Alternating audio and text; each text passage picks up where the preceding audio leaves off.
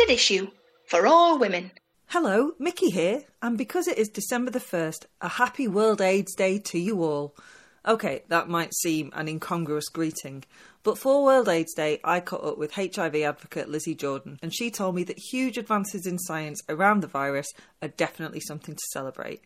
Caught early and with the right medication, it's no longer a death sentence. In fact, with treatment, someone who is HIV positive can still live a normal, healthy life and do everything that anyone else can do, just like Lizzie does. That is not to say the battle is over, not by a long chalk. It is the 30th anniversary of World AIDS Day, and while advances in science around the virus are simply incredible, the raising of awareness and funds, the fighting of prejudice, and the increasing of education are still vital. World AIDS Day is an opportunity for people worldwide to unite in the fight against HIV, to show support for people living with HIV, and to commemorate those who have died from an AIDS related illness.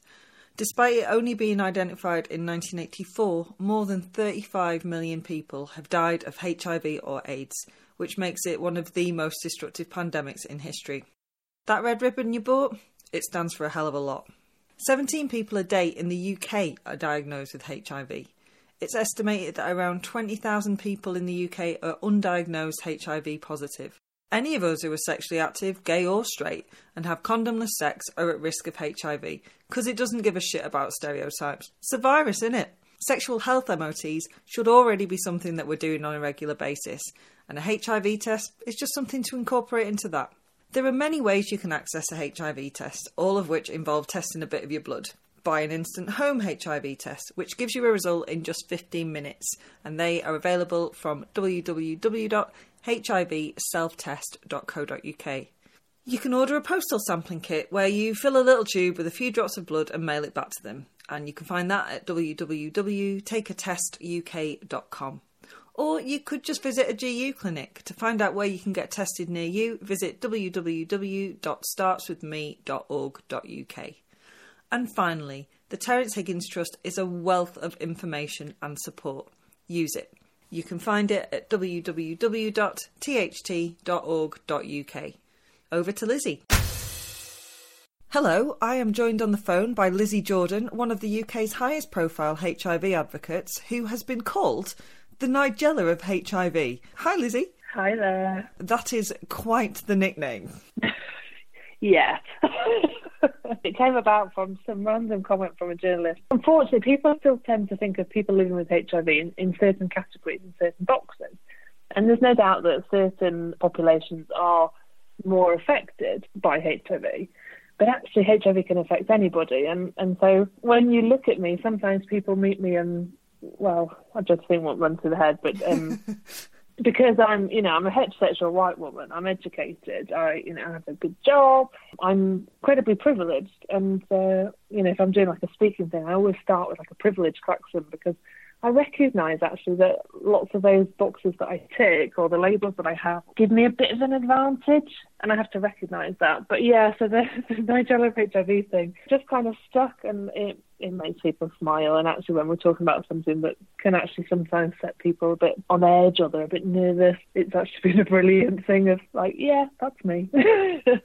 so it's because people are surprised that you have had a HIV diagnosis, yeah? Yeah, totally. Yeah, and a number of times people tilt their head and look at me, and, and then they go, I, I just would never have known. I just like can't they could tell. see it.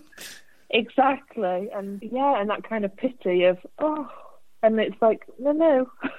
I sound lucky because I've been tested and I'm on treatment, so actually I'm going to live a really good life. It's the people who don't know and haven't been tested and therefore aren't accessing treatment, they're the ones that we need to make sure they hear these messages and get in touch with and not assume anything about anybody because actually, you know, HIV doesn't discriminate. It doesn't say what how much money you have, how educated you are, you know, what job you have, what colour your skin is, who you have sex with it's just a virus at the end of the day, and we've got to kind of break down all the myths and stereotypes that you know, kind of the legacy of the '80s that a lot of people are still stuck with. I mean, I'm still scarred by that advert. Yeah, it, I mean, everybody knows, um, you know, the tombstone. Well, I'm, I'm saying everybody knows. So everybody that's a certain age knows tombstones and those kind of the legacy that those campaigns left from sort of Thatcher's era public health messages, they were incredibly powerful but they've also left a massively stigmatising legacy of death and despair and fear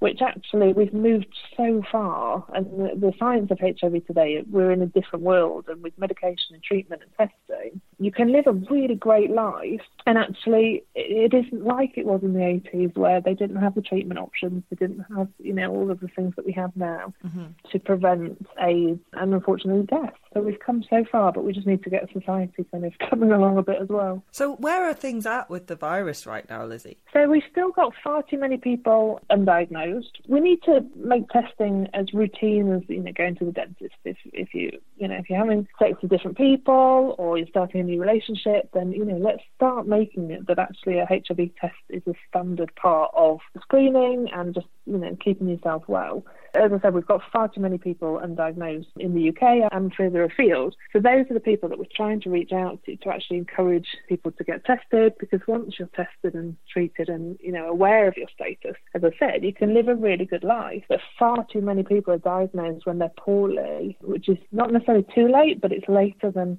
we would have liked because by then the virus has done damage to people's bodies and it's it's harder to get sort of well again from that. Whereas if we can get people tested and treated earlier, you know, if they're diagnosed when they've not been infected that long, for one, they'll have better health outcomes and a better quality of life.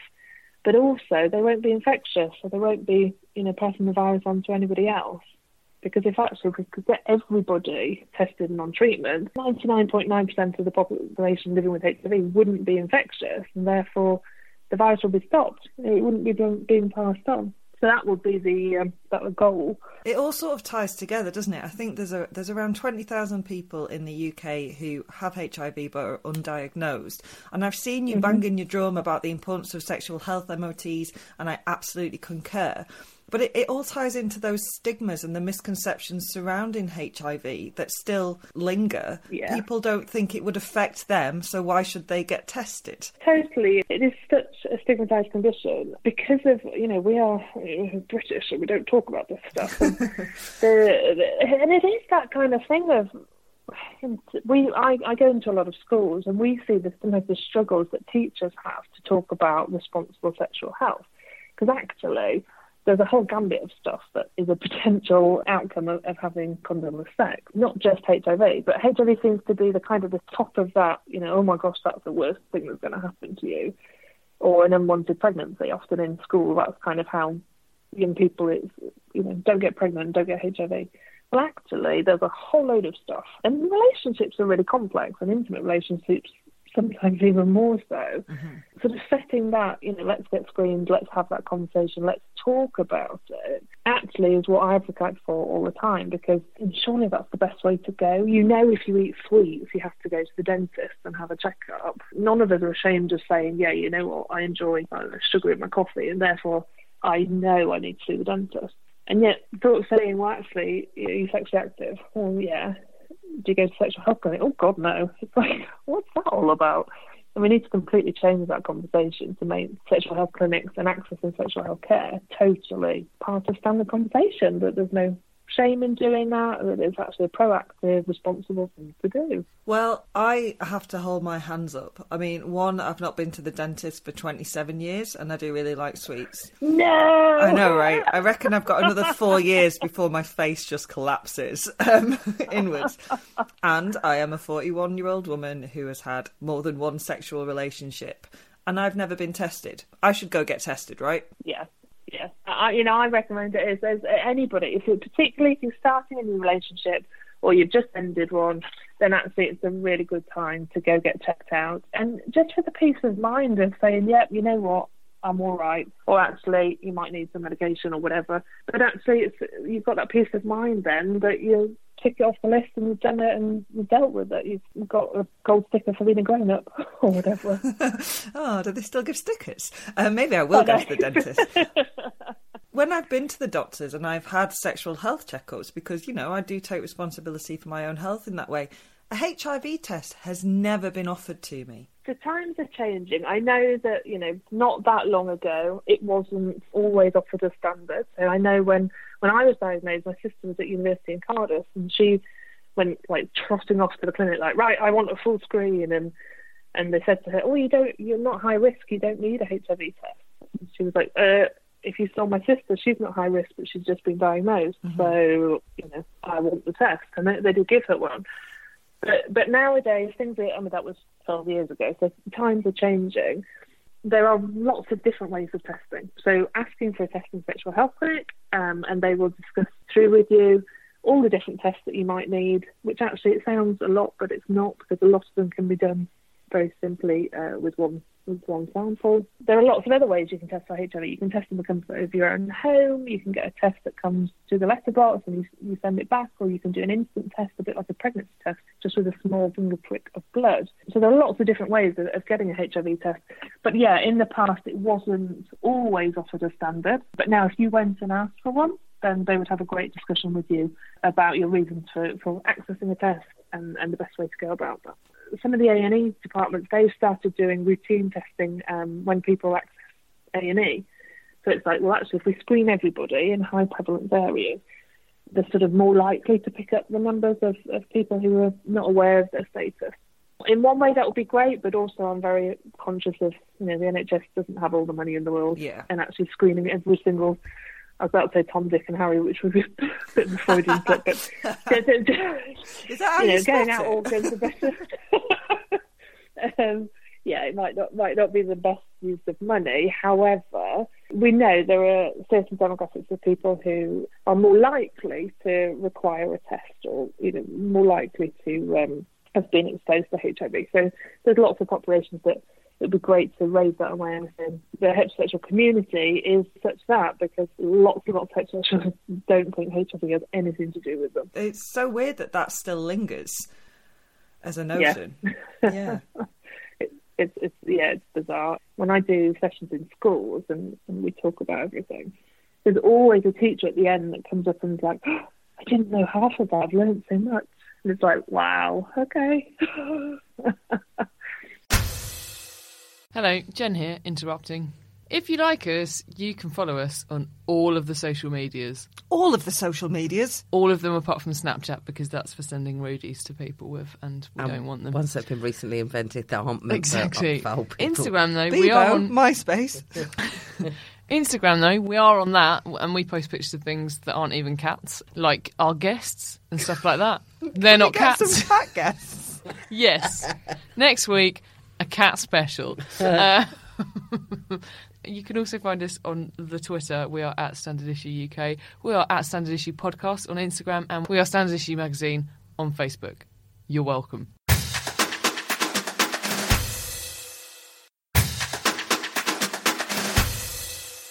It's great that you're spreading this message that it isn't the doom and gloom and tombstone and iceberg of the 1980s, which I think still still affects a lot of people who remember those adverts.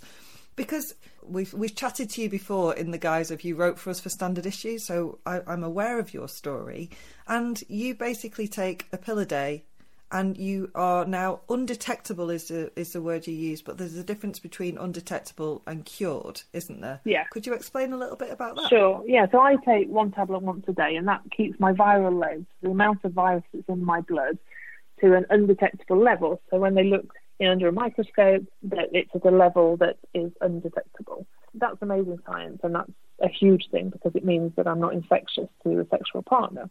That's incredible. And it, it, really is. And the movement of U equals U, which is undetectable equals untransmittable, is it, it's been revolutionary because it means that people living with HIV, stigma is massive, you know, and stigma for people living with HIV is huge. And I am incredibly privileged, and, and I acknowledge that, as I said. And self stigma, where people actually impose boundaries on themselves because of their fears or whatever around the way that they think society might react or be with them mm-hmm. is very, very real. And I, I can't underestimate that for you because, you know, if you've ever considered that you can't be intimate with somebody because you're worried you might infect them or you're worried how they'll react and actually that they'll then harm you or that your family will disown you you know, you'll lose your job, you'll lose your home if your landlord found out, you know, lots of these different things, which actually very real in today's day and age. But because of the U equals U sort of campaigns and that science that, that proves that it gives people living with HIV a lot of confidence to say, you know what, actually, I'm not a threat, I'm not infectious, and I'm okay. And there's two things there. Either one that you don't feel that you need to tell everybody, or you don't need to feel you need to tell anybody because you're, you know, you're not, you're not a possible threat to them, mm-hmm. and therefore, why would they need to know? But also that it relieves that burden of, you know, that psychological weight of, gosh, I'm living with something that could potentially harm somebody else. Well, you're not.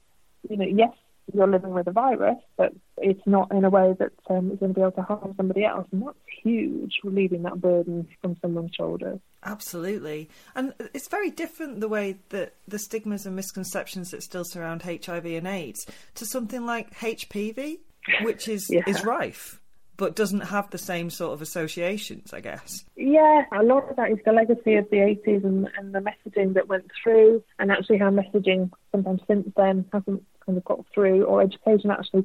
And a lot of that for me, and education is a key part, is education in schools hasn't caught up with the science that is today. Oh, really? Not always. You know, in the national curriculum there is a, um, a mention of HIV, um, but it's very much in a science virus replication type way. And so, in, in on paper, that's what children in, in the UK or in England have to learn. That doesn't give across the sort of subtleties and the nuances of relationships and of actually what HIV is when you're looking at it as a social thing or as a even as a medical condition. It doesn't necessarily do what you know I would do when I go in and doing sessions in school. So there's there's one thing teaching people about how a virus replicates. There's another thing giving them the tools and the, the arsenal of conversation skills to actually be able to discuss responsible sexual health and what HIV actually means in you know in this day and age. And actually, you know, as I said about teachers not necessarily knowing everything, there's a lot of people that need this kind of knowledge bringing it to speed.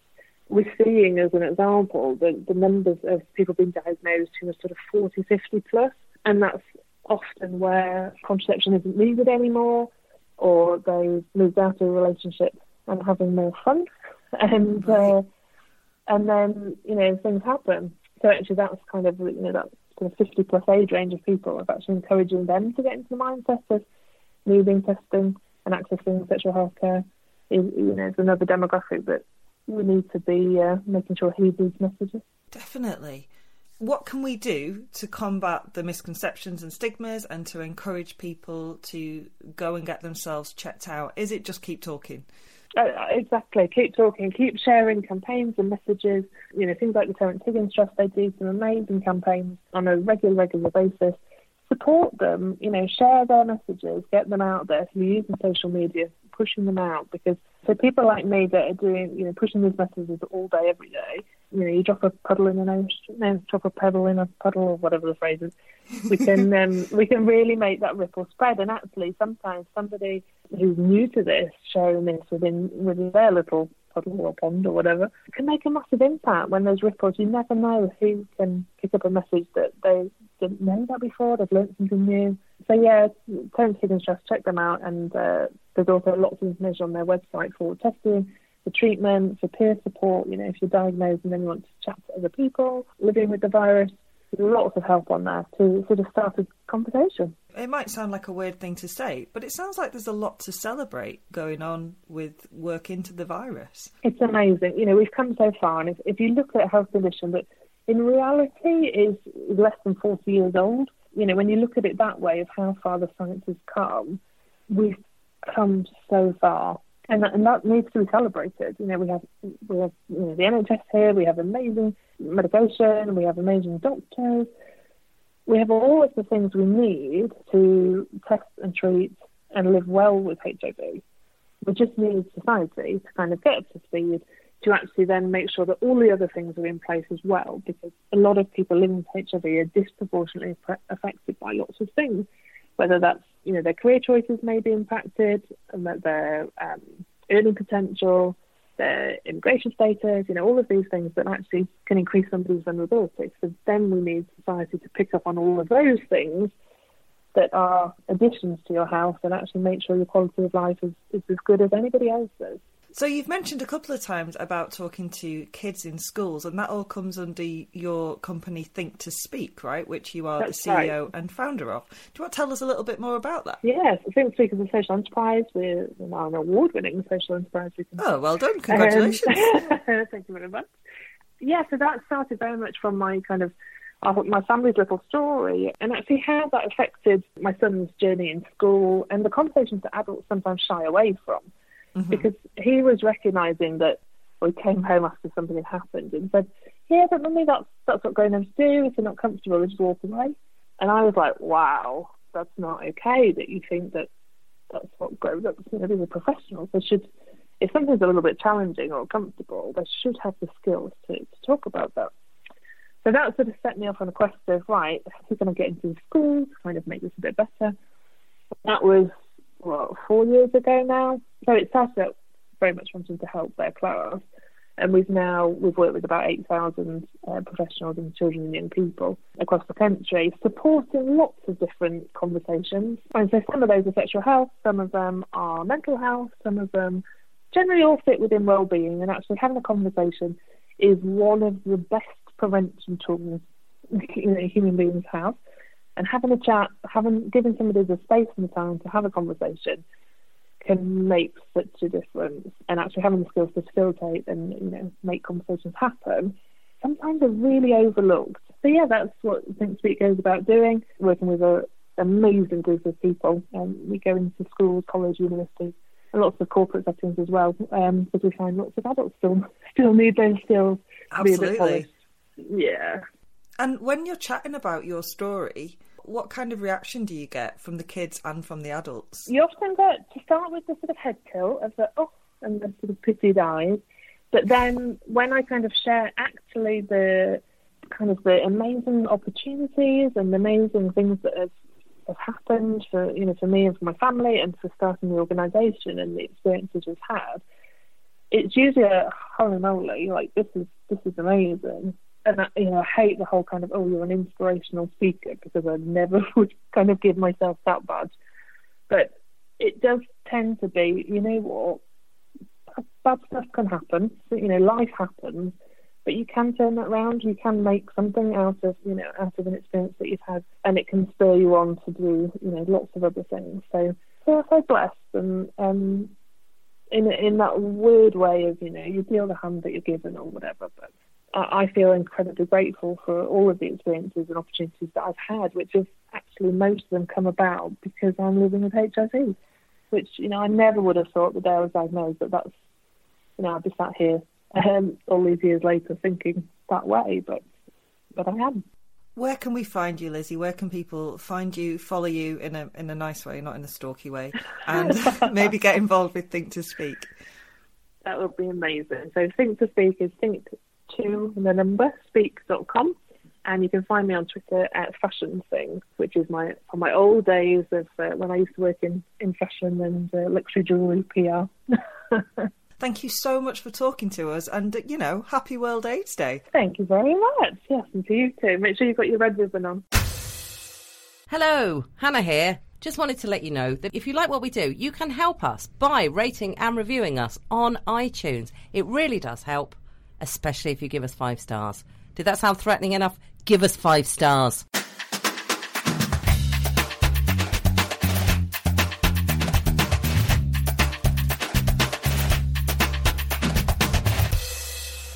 Standard issue for all women.